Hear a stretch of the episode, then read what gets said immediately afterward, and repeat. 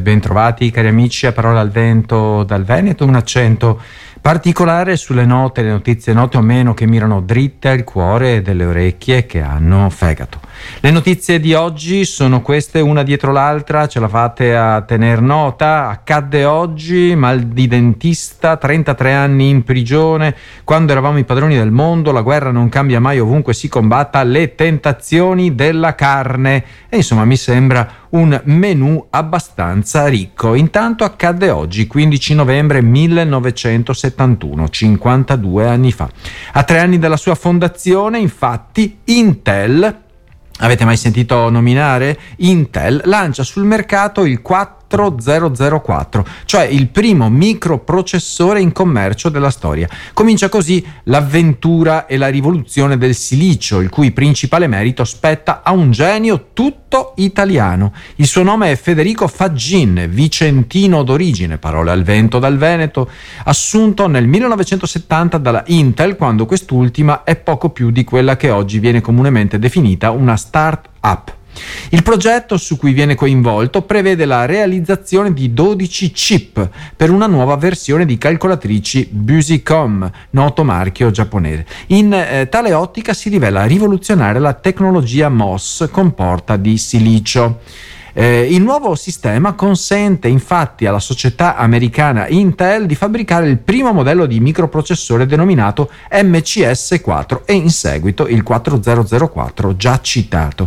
Rispetto ai dispositivi odierni non c'è partita, ma l'epoca è uno strumento, all'epoca è uno strumento d'avanguardia, poi diventato 8, 8008 e poi 8080 e insomma le, le applicazioni sono state molteplici. Quindi dai personal computer alle pompe di benzina, dai cellulari agli elettrodomestici, quel minuscolo aggeggio, quel cervello di silicio diventa appunto il cervello elettronico di ogni dispositivo di uso quotidiano. Prema, premiato in tutto il mondo con riconoscimenti eh, e titoli accademici, Fagin riceve nel 2010 la medaglia nazionale per la tecnologia e l'innovazione dalle mani stesse del presidente degli Stati Uniti dell'epoca, Barack Obama, insomma. Ecco, quindi guardate quali rivoluzioni sono state compiute nel nome di questo cervello di silicio. In, indovinato, indovinate da chi? Appunto da un genio tutto italiano e in maniera particolare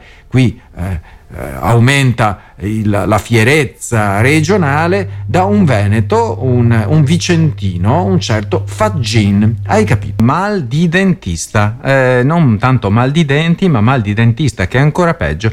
Questo articolo simpaticissimo ma allarmante di Paolo Russo sulla stampa di oggi esplora infatti una problematica critica e, e trascurata dalla sanità italiana, cioè l'accesso alle cure dentarie sembra quasi un lusso, ecco. E, e, il giornalista Paolo Russo ecco, evidenzia il crescente numero di italiani che rinunciano alle cure odontoiatriche mettendo a repentaglio non solo la loro salute orale, ma anche la salute generale, perché molto parte dalla bocca. Eh, il, sottolineare il legame tra malattie orali trascurate e il rischio di sviluppare patologie come il diabete, le malattie cardiovascolari e i tumori accentua l'importanza di affrontare questo problema problema dalle istituzioni. Il problema pare essere attribuibile in parte al sistema sanitario pubblico che copre solo una frazione minima delle spese odontoiatriche, lasciando il resto a carico degli individui. I, dati di spesa evidenziano un forte contributo finanziario individuale con la conseguenza che molte persone, specialmente anziani, con redditi eh, esigui, sono costrette a rinunciare alle cure necessarie. Dunque, si mette in luce in questo pezzo della stampa di oggi le alternative pericolose che alcune persone scelgono, come rivolgersi a professionisti non qualificati o cercare cure all'estero. Eh, facciamo il viaggio della speranza dei denti perché costa meno, perché costa meno. Eh, tuttavia entrambe le opzioni possono comportare, come è facile immaginare, rischi per la salute a lungo termine, inclusi anche, eh, incluso l'utilizzo di materiali di scarsa qualità e procedure sbrigative veloce che compromettono la sicurezza. Dal punto di vista poi così prettamente del pensiero e questo testo solleva interrogativi etici sulla salute come diritto fondamentale e sulle diseguaglianze nell'accesso alle cure. Se stai bene economicamente, bene, altrimenti ciao. Leggevo un post stamattina, non c'entra niente con le cure dentarie che insomma abbiamo appena illustrato, ma eh, pare che in un aeroporto in Svizzera un americano sia eh, cascato eh, svenuto per terra e nel momento in cui si è ripreso, ha ripreso i sensi, la prima cosa che ha detto quando stavano portandolo in ospedale, ha detto sì ma quanto mi costa andare in ospedale? Ecco, eh, in diverse parti del mondo, anzi la maggior parte delle parti del mondo, se si ha la grana si può essere curati, altrimenti eh, ci si attacca al tram come si, si, suole dire. E il tema legato quindi al mal di dentista è un tema eh, che eh, vale la pena far venire in superficie. E intanto qualche anno fa avevo seguito un programma eh, inquietante nel quale si parlava proprio di questa persona incarcerata per un omicidio. Questa persona si definiva eh, innocente. Siamo a Cagliari, siamo quindi in Sardegna e la svolta è arrivata proprio ieri a Roma nel processo di revisione eh, davanti ai giudici della Corte d'Appello. Un pezzo di Gianfranco Locci mi ha fatto davvero riflettere. E questa Corte d'Appello restituisce una speranza di libertà a un uomo il 59enne Beniamino Zuncheddu, anch'egli sardo, che un intero paese, Burcei, reputa da sempre innocente, mentre invece è in carcere da 33 anni con l'accusa di aver assassinato tre pastori l'8 gennaio 1991 in quella che in Sardegna è chiamata la strage di Sinnai.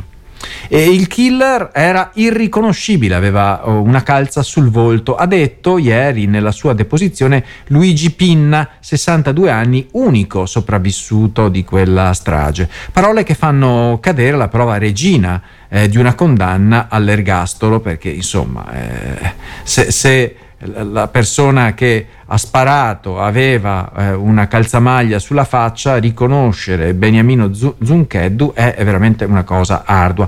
Dopo un'ora e mezzo di racconto, il test chiave ha ammesso prima di effettuare il riconoscimento dei sospettati, l'agente di polizia che conduceva le indagini mi mostrò la foto di Beniamino Zuncheddu e mi disse che il colpevole era lui. È andata proprio così. Poi Pinna ha aggiunto: Ho sbagliato a dare ascolto alla persona sbagliata. Penso che quel giorno a sparare furono più persone, non solo una. Con un solo fucile non puoi fare una cosa del genere. Il superstite ha quindi ribadito che il killer aveva il volto coperto da una calza. Di fatto ha riproposto la stessa ricostruzione che aveva fornito quando venne soccorso 32 anni fa, ma che poi ritrattò 40 giorni dopo quando disse di aver riconosciuto Zuncheddu. Pensa a questo qua. 33 anni in carcere. Quella di Pinna, quindi di questo testimone, di questo sopravvissuto, è stata una testimonianza toccante. Non ce la faccio più, ha detto, sto impazzendo, vorrei morire. In questi anni sono stato minacciato varie volte.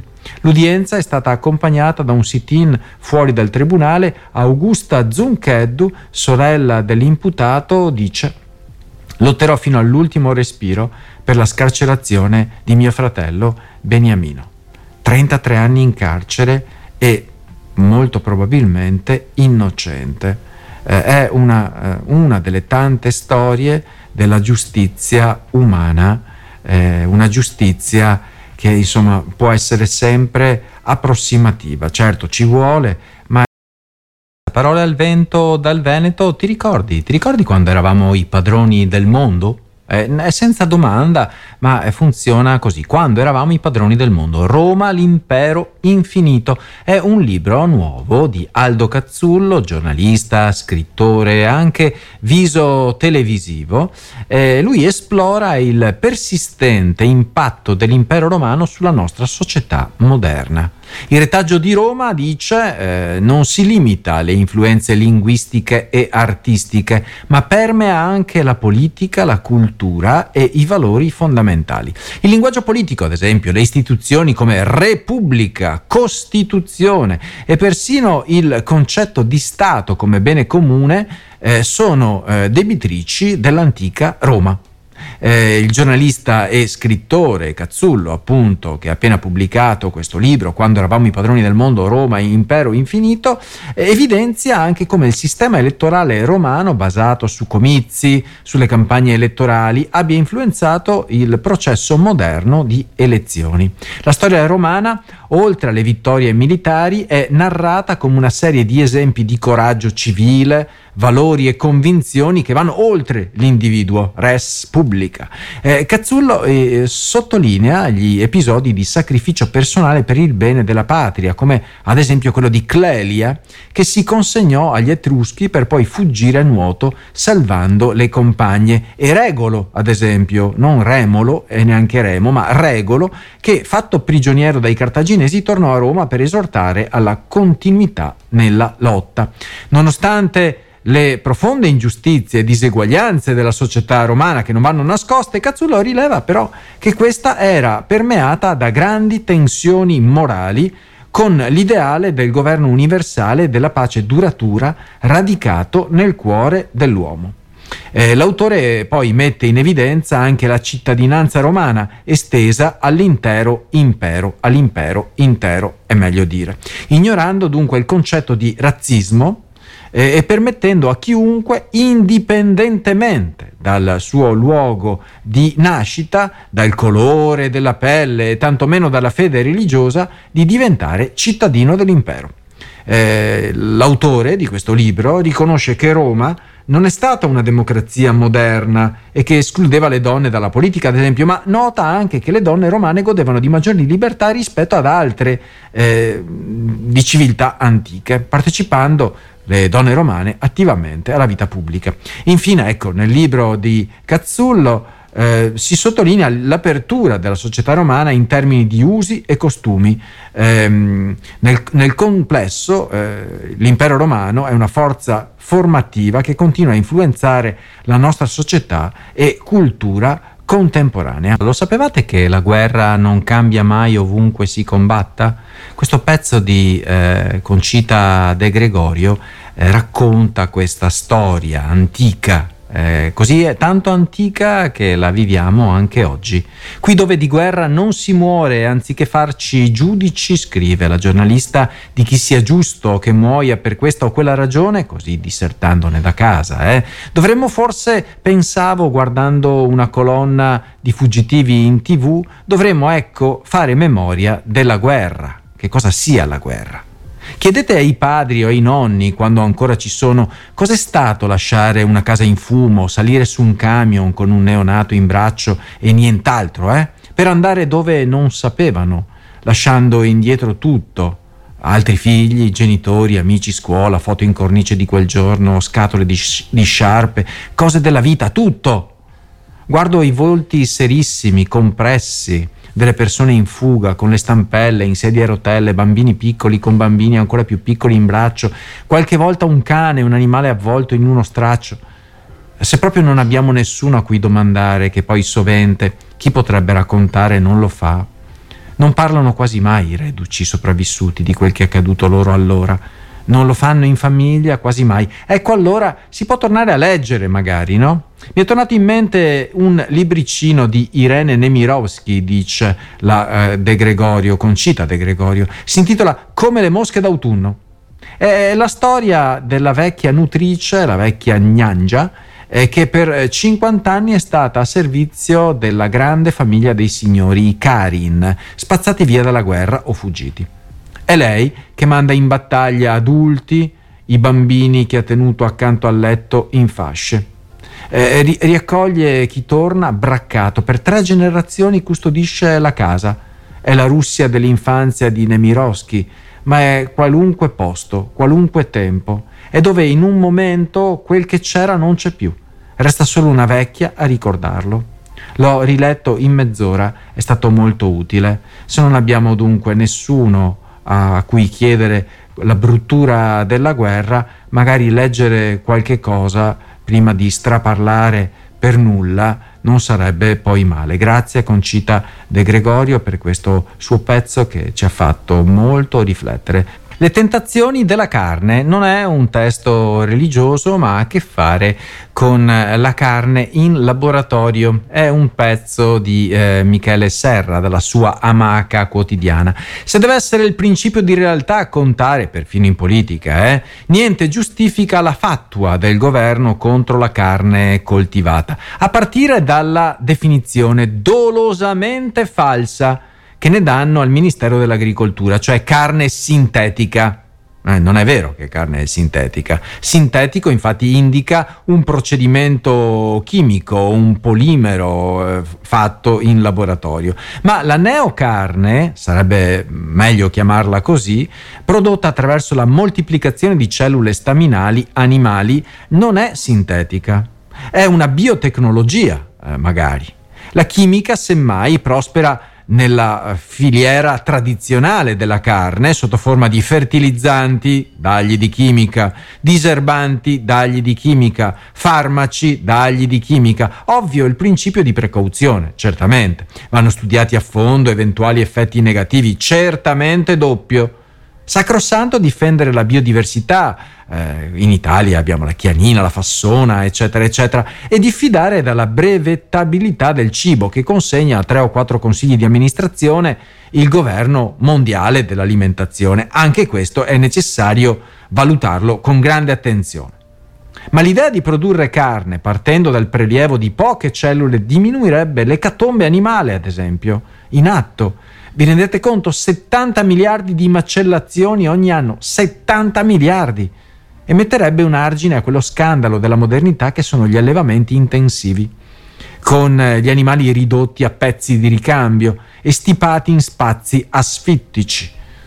Eh, la morte di esseri viventi a scopo alimentare fa parte della natura, lo sappiamo, ma non è, eh, n- non è una, un'abitudine questa.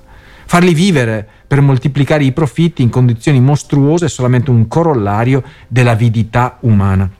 E quindi, conclude Serra, considerazioni etiche a parte, andrebbe poi valutato il beneficio ambientale. Se invece dell'attuale ciclo che ci ostiniamo a chiamare all'antica allevamento, che eh, richiede uno smisurato consumo di energie e di acqua e produce CO2 più di molti comparti industriali, si facesse strada un modo meno impattante e violento di produrre proteine animali, non sarebbe questo un passo in avanti?